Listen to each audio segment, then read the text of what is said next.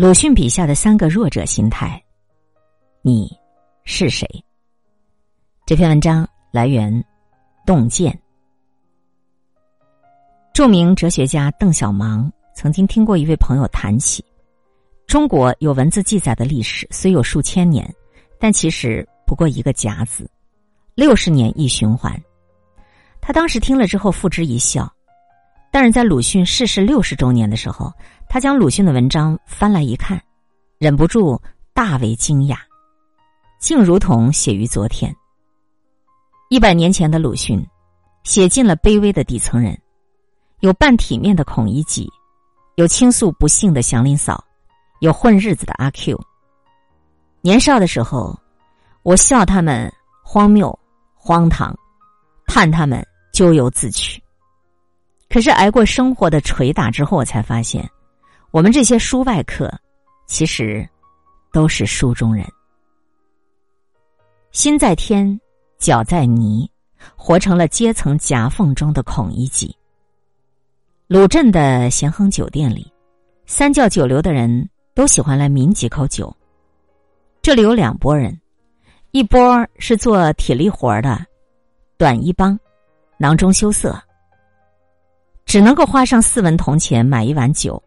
在柜外面站着喝，一波是长衫客，打扮体面，出手阔绰，往往会要上一壶酒、几碟菜，坐在座位上，悠然的细品慢酌。孔乙己却显得格格不入，他是唯一一个穿着长衫，却站着喝酒的人。读了几年书的他，一开始。靠着替别人抄书度日，可又心比天高，不屑于为小名小利弯腰，最后索性不干了。日子穷困潦倒，让他只能够跟短一帮一样，喝着最劣质的酒。读书人的清高，又使他套着皱巴巴的长衫，以为自己高人一等，搁不下面子，混迹于底层，又没有能力爬进更高的阶层。他就这样，不上不下的，卡在了阶级的缝里。孔乙己脱不掉的长衫，今天仍然穿在我们的身上。苦读二十年，以为层次比别人高，不肯俯下身子做杂事儿，不愿弯下腰来从头学习，一份高学历便自以为金字招牌，瞧不起满身是汗的打工人，看不上月薪几千的流水线。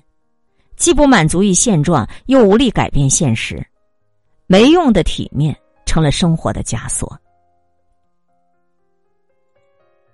当初，新媒体行业野蛮生长的时候，多少传统媒体人既鄙视这个行业的门槛低，又嫌弃一些内容粗制滥造，即使纸媒摇摇欲坠时，也不肯放下身段去尝试。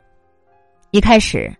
我也抱着这样的想法，非常执着的在传统媒体里苦苦的煎熬，可结果呢，换来的是生活的捉襟见肘，是事业的岌岌可危。没有里子，体面又有何用？后来放下了身段毅然全力的从事新媒体，从一个公众号到一个公司，当年想也不敢想的。这时候我才发现，面子都是给狗吃的。有时候某些人的困境。不是找不到出路，而是不肯放下执念。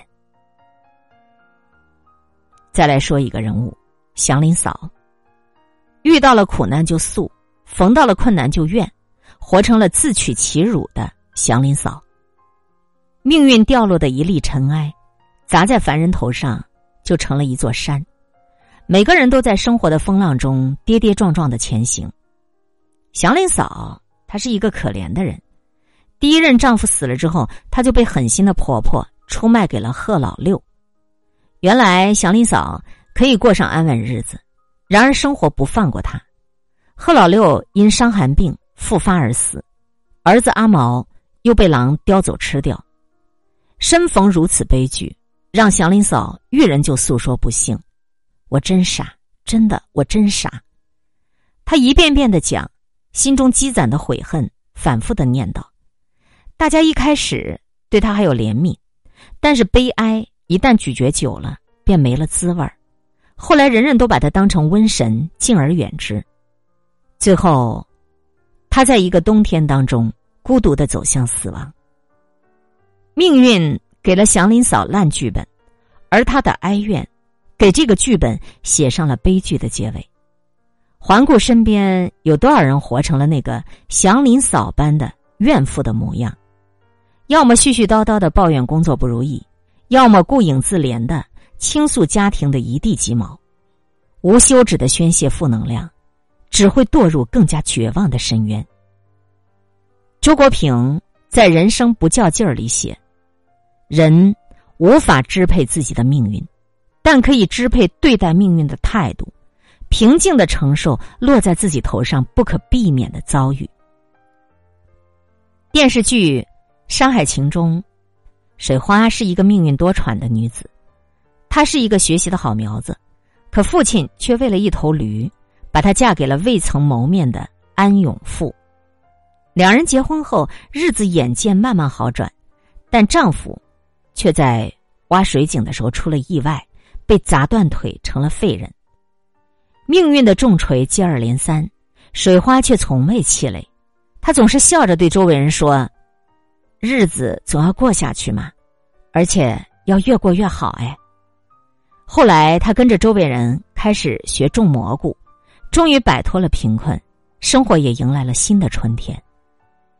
狂风会吹向任何人，但人应该像蒲公英的种子，飘到哪里都可以生根。最后再来说，阿 Q，心想暴富。身在躺平、活成混日子的阿 Q，诺贝尔奖的获得者阿比吉特在《贫穷的本质》中指出五个贫穷的根源，其中很重要的一点就是穷人的自我控制更难的实现。什么意思呢？妄想工资能够翻几番，却每天浑水摸鱼，数着日子等着薪水发下来；希望生活能够有所改善，但却没有想过要提升自己，只是得过且过。这样的心态，阿 Q 有，我们也有。阿 Q 无毕身之处，寄居土谷祠，生活无着落，以打短工谋生。他也想成为像钱太爷一样能够享福的人上人，但是阿 Q 一旦有闲钱，就去赌钱押宝，汗流满面的蹲在地面上吆喝，没过一会儿，钱就落入别人的口袋了，然后又挤出人堆外。替别人着急，一直到散场，才恋恋不舍的回到土谷祠。第二天肿着眼睛又去工作，如此日复一日，阿 Q 的生活毫无起色。人生的苦乐从来都是遵循守恒定律，躲过了努力的苦，终究要吃生活的苦。喜欢解忧杂货店里的一句话：“你现在的人生。”都是你自己的选择和努力换来的际遇，像五年赚两百六十万的快递小哥，为了让别人记住自己，印了一万张名片，见人就发，自己手绘路线图，哪条路不堵，哪条小路可以走，图上标的清清楚楚。因为他对工作的这份死磕，想要的生活也向他奔赴而来。就像最近爆火的张颂文，为了练好演讲。他曾经疯狂的跑剧组，去过六百多趟，被拒绝了六百多次，也因为他卯足劲儿的一路狂飙，人生也馈赠给了他惊喜。下坡路很好走，终点却是谷底；上坡路很难爬，却能够抵达峰顶。那些我们加过的班，我们做过的项目，我们学到的本事，都在赋予我们自己更大的价值。知乎上有一个问题。就是中国现当代，为什么对鲁迅那么推崇？高赞的回答说：“因为文章里的人和事儿，从来没有走远过。